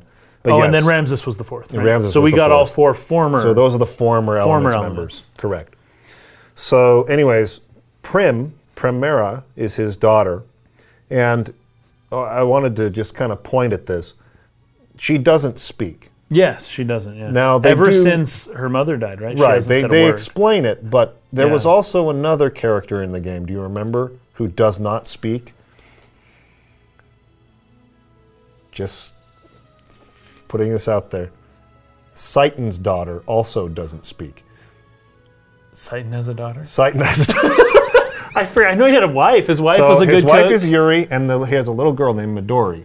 And oh, Midori, because that Yeah. means green in Japanese. yeah, and, and and Fei would try to talk to her. Hey, Midori, you want to go outside and play? And she'd always just dot dot dot dot dot dot. She never speaks. Wait, Citan was an element. His kid can't speak. Josiah was an element. His kid can't speak. I'm not commenting on the reason why. I'm just saying that Those this injections. is the second character. The injections. the second character we've come across in the game, a little girl who can't talk. Okay, quick addendum here. It was the wrong way to put it. To say that Midori and uh, Primera can't speak. That was. It's not that they cannot speak. It's not like they're incapable. They're not mute. They just don't speak. So just want to clarify that it's not that she's incapable of speaking, not that she can't speak, but she just doesn't speak. Well, that is very interesting. And I both of these forgot people are- Citan even had a kid. Connected to those who were connected to Solaris. To Solaris. Okay. Interesting. Very interesting. Just keep it in mind as we keep playing the game. Okay. Um, so, anyways, uh, he runs in, Citan runs in to explain the situation to everybody. Um, and Jesse, or he, he, he gets confused. Citan seems to get confused because he's like, uh, is this the same kid from before? Then he's like, that's my freaking son, and he's 16 years old now, you jerk. like, you jerk. And Citan's like, oh, of course. And how's your wife doing? She's dead. He's like, oh, oh, I see. it's like, ah, Citan's like, oh crap. like- Citan's losing his uh, his cool factor. yes, exactly. He's like, oh, And so, so Jesse has two children. Billy, who's 16 years old, and he's the Etone that Yes. the doctor was talking about. Yes. he's the one connected with the ethos. Then Primera, his daughter, little girl. So Billy then kind of comes on the scene, and uh, they, you know they're asking, "Hey, our friend Fei, you know he needs help. Would you help us out?" And he's like, "Well, um, uh, well." At first, he's like a little wary, but I really like the way that they have the dialogue between Jesse and Billy. It feels very convincing and natural for this father-son in a very def- obviously con- conflicted, intense relationship. Yeah. Because you know, I, I noticed this too with just like other people I know who have um, bad relationships with their parents or something. I, I'll kind of observe the way they talk to each other. And where it would usually be very normal for someone to just walk up and be like, hey, um, you know, I know Citan, you can trust these people. Why, why, why won't you help them out? You know, like uh, give them a chance. I think you can trust these people. Right. That would be the normal thing for the father to, to say to the son. In this case, Jesse goes, "Well, just help him. Why won't you?"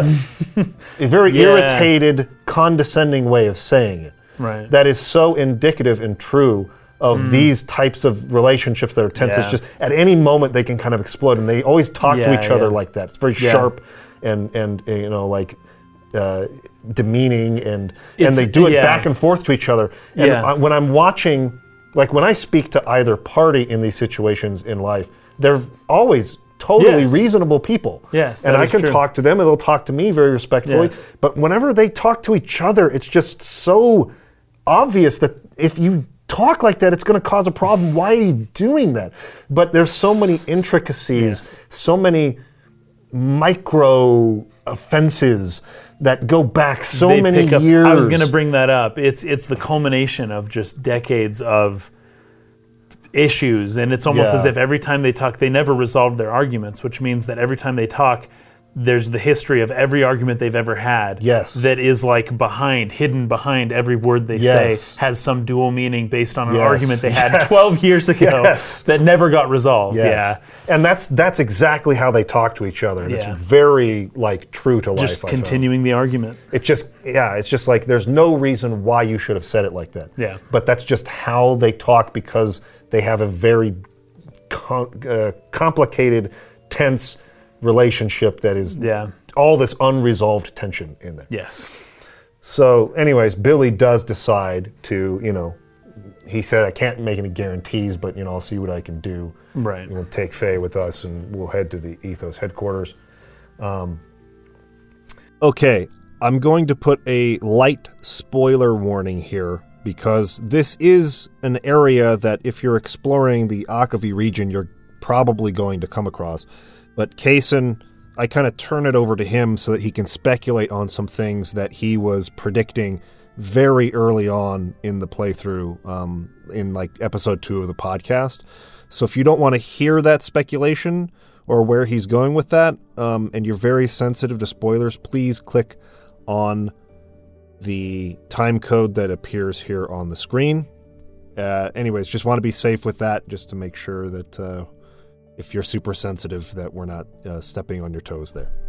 Now, don't look at my notes here. Oh, I wanted I'm to. not I seeing just wanted to know if you came across one of the locations there in that little archipelago. It's a big. Babel. Did you find yes, it? I did. Okay. Uh, there, and you can't go in it. It like shocks you, and it's like Okay, so you did not- try to enter the Babel Tower. I went to several places first. There was like a locked storage place. They were there like go away, and then I went to the orphanage first, and they were like, "There's nothing to do here." And then I went, I found that tower, and I was like, "This is pretty sweet." And then you see it, and the camera kind of like pans Yeah. around a little, and just going all the way up. I wanted to see what you I thought did. of that uh, when you came across it. I what were you thought it thinking? was the remains of a ship that I have seen before, because and this is so this is so funny. I made some comments in episode one. Yes, this is precisely why I that wanted to bring as it up. As soon as I saw it, I was like, I have. I can't believe how right I ended up being. That's not even what I was referring to. That was- without that tower being there. I, I I still felt that the tower analogy fit the ship in a different way. And then I see the tower, and I'm like, it's a literal tower.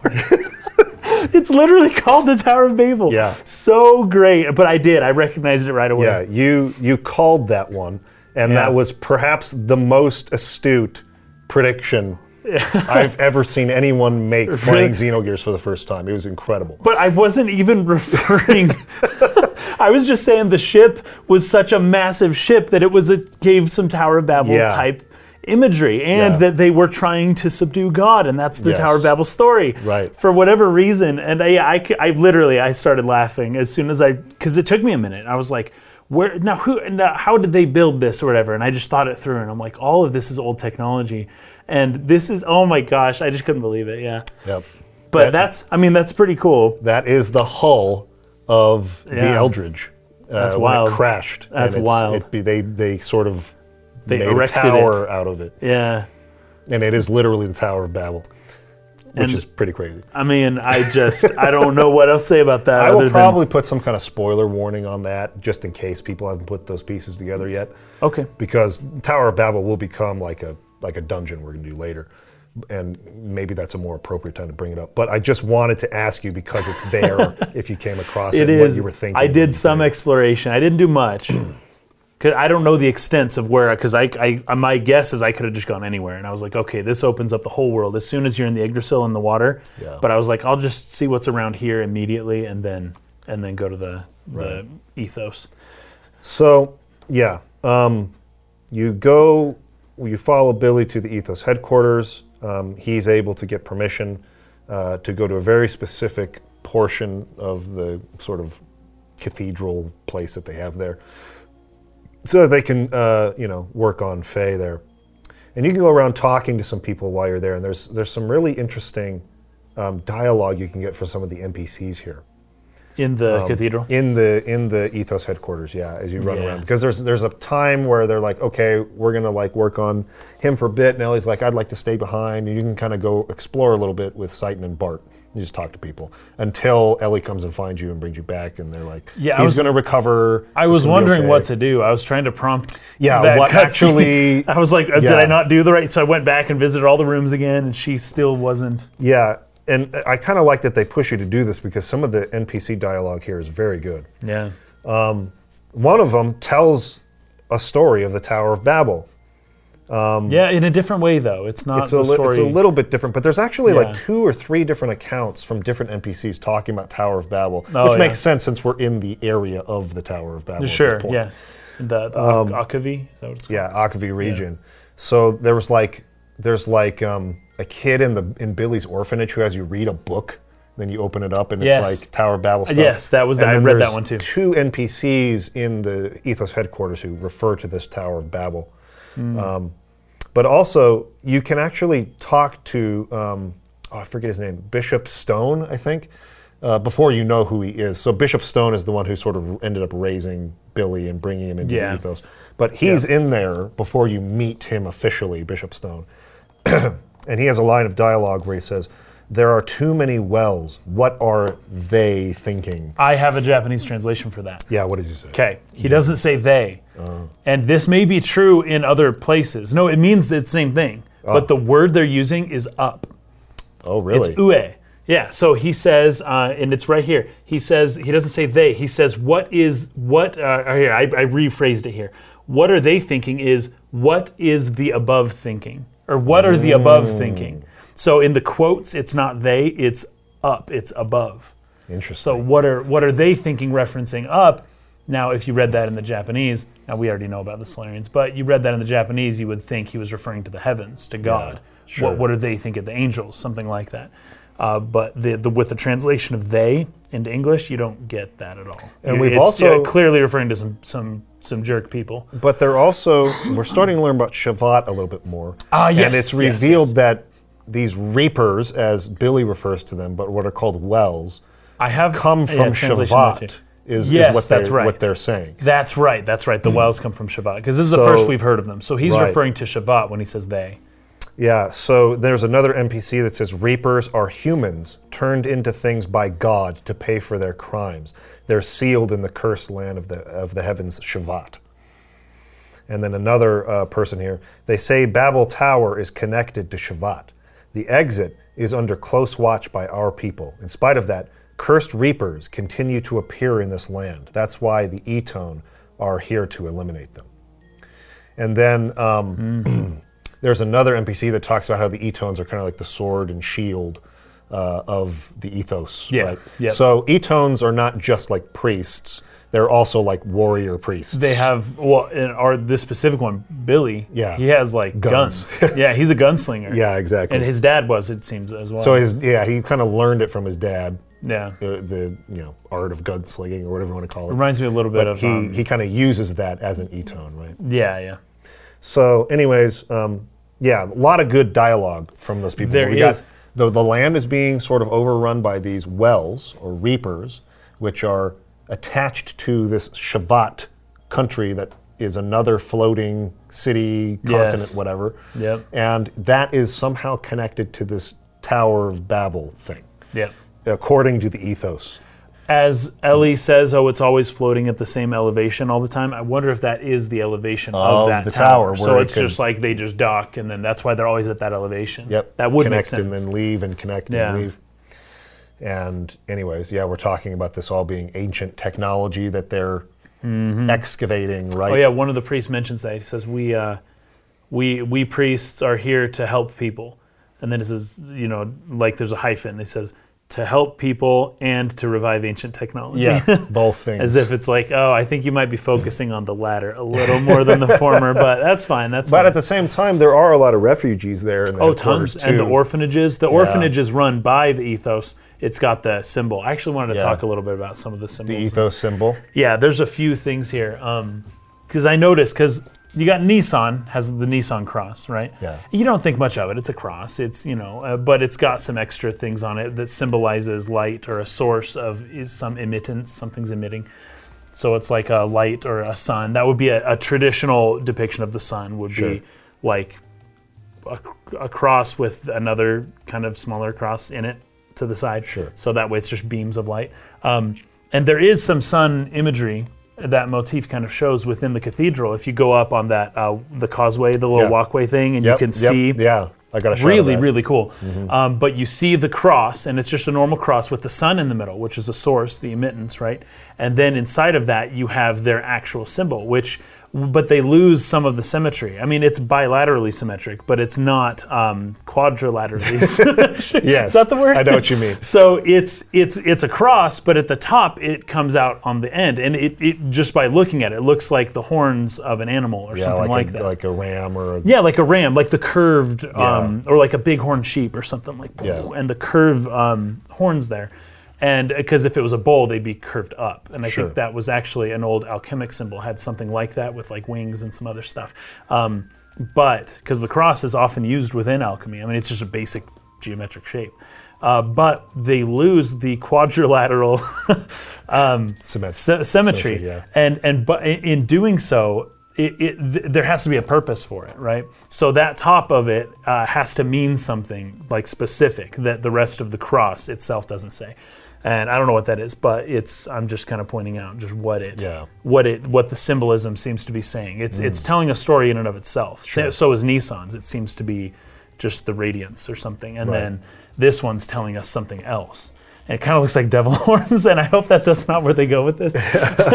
but it's possible that could be. Also looks like the the, the typical Skyrim helmet from Yeah. um, you know from like the early one you get yeah.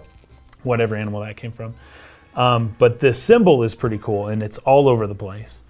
Uh, but that's probably the best view you get. Is at the top of that cathedral, and then there's a bunch of candles. I counted. There's like three candles, and then two and two, and then twelve. And I, I don't know if there's significance to this, but there's three candles in the middle, and then there's four on each side, I believe, and then there's twelve. Because when when we talked to the amnesia retrograde amnesia guys. Yeah. he had mentioned that in Fei's dream with the desert there were specifically 12 people that were walking in the desert in one of his dreams that he saw going.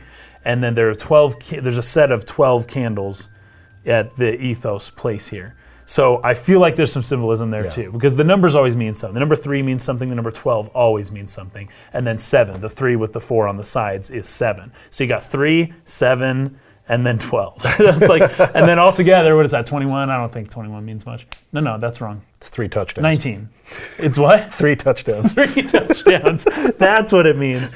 But 19 doesn't really mean much. But you got some symbolic numbers here. So I feel like we're going to start seeing what the meaning of that kind of stuff means um, as we go here. You also have the symbolism of the inner court versus the outer court um, in the J- ancient Jewish temples, right. where the the common folk, the unwashed masses, the unanointed, the uninitiated, they stay outside. Yeah, because you have that whole barrier.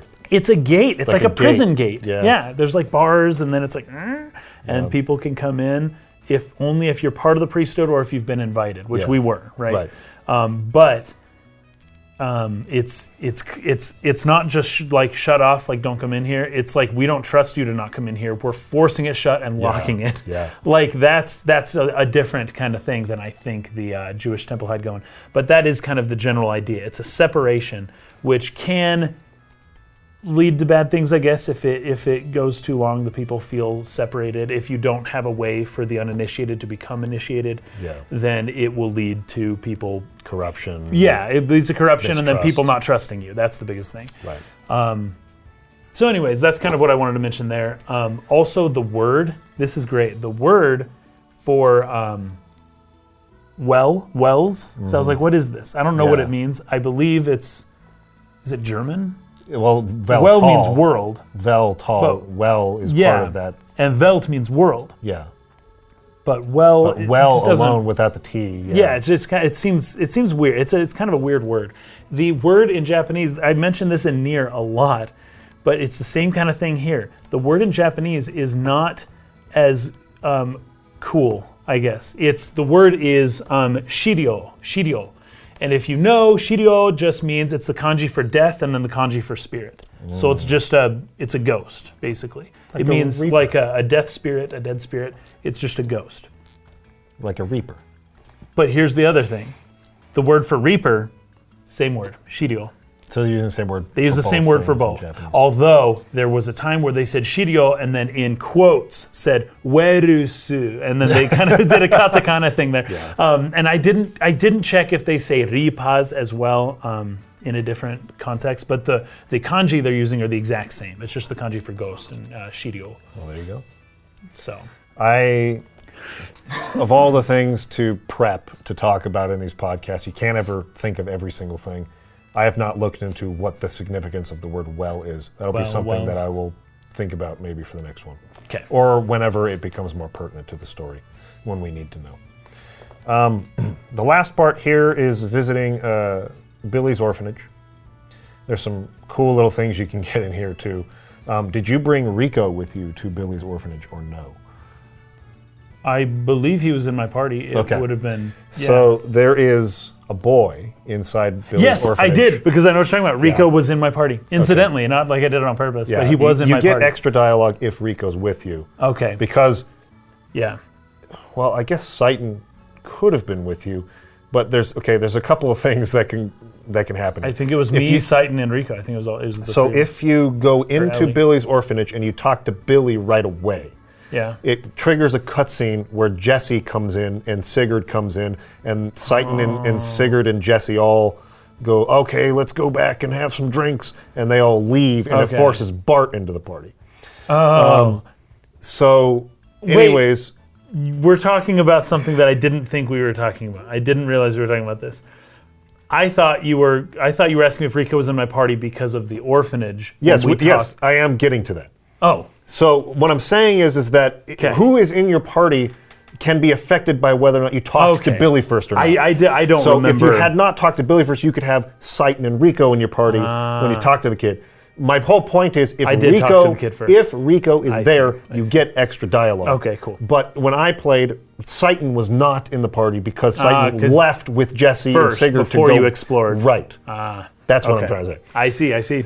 Good to know. Anyways, uh, so while Jesse takes Sigurd and Citan back to the ship to, you know, tell stories, old hmm. war, war stories or whatever, and pal around and drink, So um, funny. Uh, you can go into that room with the kid who has a bell, and he rings that Yeah, bell. yeah. And it's the same bell that you used, the same bell sound that you used to draw Redrum in to fight Yes. you, um, or Redrum in to fight you in the sewers of Nortune, of D Block. He then reveals that, you know, the ethos, you know, kind of like was taking care of him or whatever. Um, I'll put the exact words on the screen. Well, he says his to- dad wanders and forgets things just like he does. That Yeah. they're two peas in a But pod. they- but he said that his dad went to go find the ethos for something, Yes. and then just never came back. and never came and, back. and what he says, I looked this up in Japanese too. He says, "Well, uh, what is it? Shikata ga nai," which is like, eh, what, what, what can you do? Like he he got must have gotten lost. That silly guy. yeah. And But then you have the bell that his father would have had because they had matching bells. And he's like, wait, where did you get that? yeah, And this is where Rico realizes that was this kid's dad that So- we fought in the sewers of. Yeah. And so when Citan was like, oh, we give him a proper burial because he was technically human in Well, some because way, right? I'll, I'll take you back to what the, the NPC said in the Ethos headquarters. Reapers are humans yes. turned into things by God to pay for their crimes. Oh, that's interesting. I hadn't made that connection. In fact, that was before I had left, though, to go to the orphanage. So that makes sense. So it says that he went to the ethos. and I did kind of connect, like, okay, the ethos may have had something to do with turning him into the, the Redrum. Yeah, the monster. but I didn't know it was that explicit. And they say that he must have committed a crime. Well, but they, they And connect this to God was the one that did this. God does this to humans. Yeah, so so reapers are humans. It means that they found some crazy technology that makes people crazy, and they think it's from the gods, and they use it to punish people in order to. I don't. That's the part I don't know. The last part. I don't know why they're doing Why it. they're but doing they're doing it. Does this? So I also gathered that that is so that is what the Reapers are. So it seems like they created the Reapers. well, they're they're connecting it to Shevat somehow. So they say Yes. they're sealed in the cursed land of the heavens, Shevat. But all he So says really is that reapers are humans turned into things by God so the- for their crimes. So these people get cursed, and then they go to live with Shevat in the peoples of Shevat. But also, it seems. yeah, it, that's what's supposed to happen. But then, the, remember, Bishop Stone had said there are too many wells. What are they thinking? The above. What are they thinking? Shevat. So what's Shevat thinking? Why are there so many wells They shouldn't here? be down here. Why are they sending their why wells here? are wells? Why are we being overrun by wells? Yeah. Why are because the Etones are fighting them? Right. That's what Yes. Billy is sent to do in this last where we left off with the pl- in the play session was we go to this ship where wells Yes, had where the overrun our are, yeah. ship, and so wells are humans that have been transformed into these reapers, right? Um, and the Etones are fighting them, and this is a connection to Shevat somehow. Yeah. And this kid's dad was turned into a well and then found its way, for whatever reason, into the D block sewers, Mm-hmm. but was, was not attacking us. It did not even approach us until we used the bell. Which means which that- is, that's my son. It thought it was his kid. he yeah. thought it was his son. Yeah.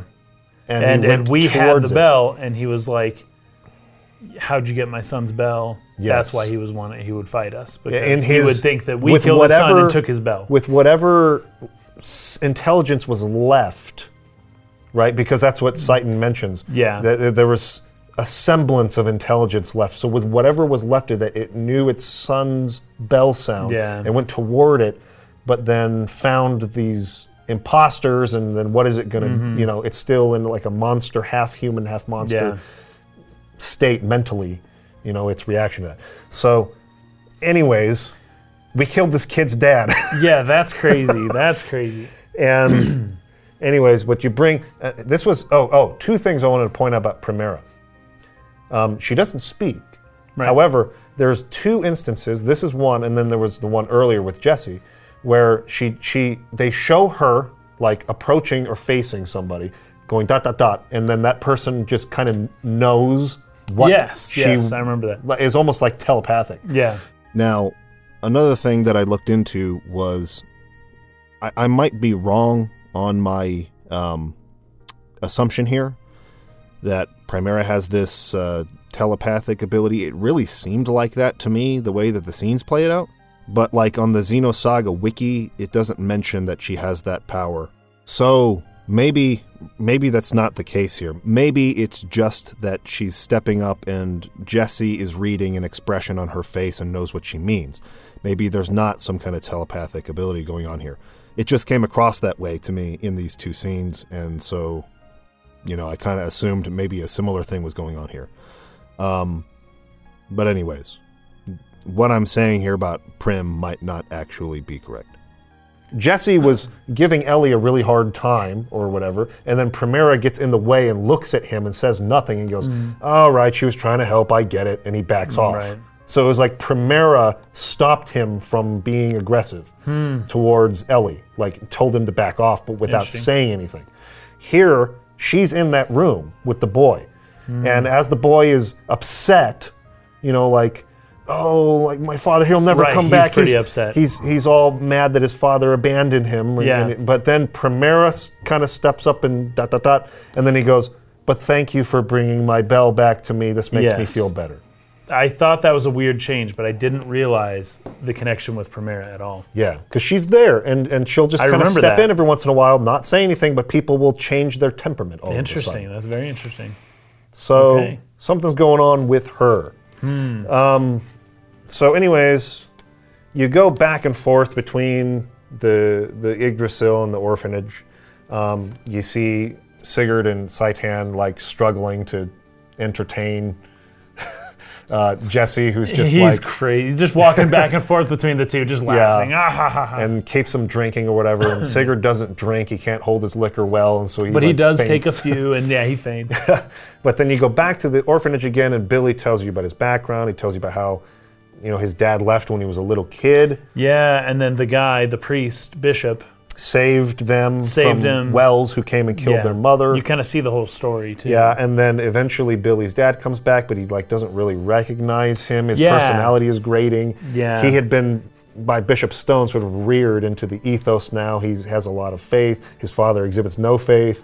Well, however, it, it is heavily implied that his father used to also be an ethos, uh, work for the ethos in some way, be a priest or a, an Etone or something like that. That the Jesse was a man of faith, very much involved like in the with the, past. ethos before. Yeah. uh, but it, like I don't know, I it, I don't know if the implications are that he was a priest or not, but he at the very least was very much involved with the ethos. And then after Gebler- he left for however long. Gebler and an ethos element. are working together, sort of. It's like eth- I guess ethos is not necessarily working with Gebler, but ethos is excavating technology and giving them to either Aveh or Kislev to use in their war against each other. Yeah. They're sort of manipulating the balance of power there in the same way that Gebler is also doing that. Right? They're all trying to keep that war going Yeah. and keep the sides balanced. Yep, yep. Um, the equilibrium. Right. So, anyways, uh, you get a nice little scene there between Billy and Jesse when he comes back from drinking. And it's late at night. He says, "You're gonna wake the children." He's like, uh, "Like, Yeah. you're too freaking, uh, you're too uptight.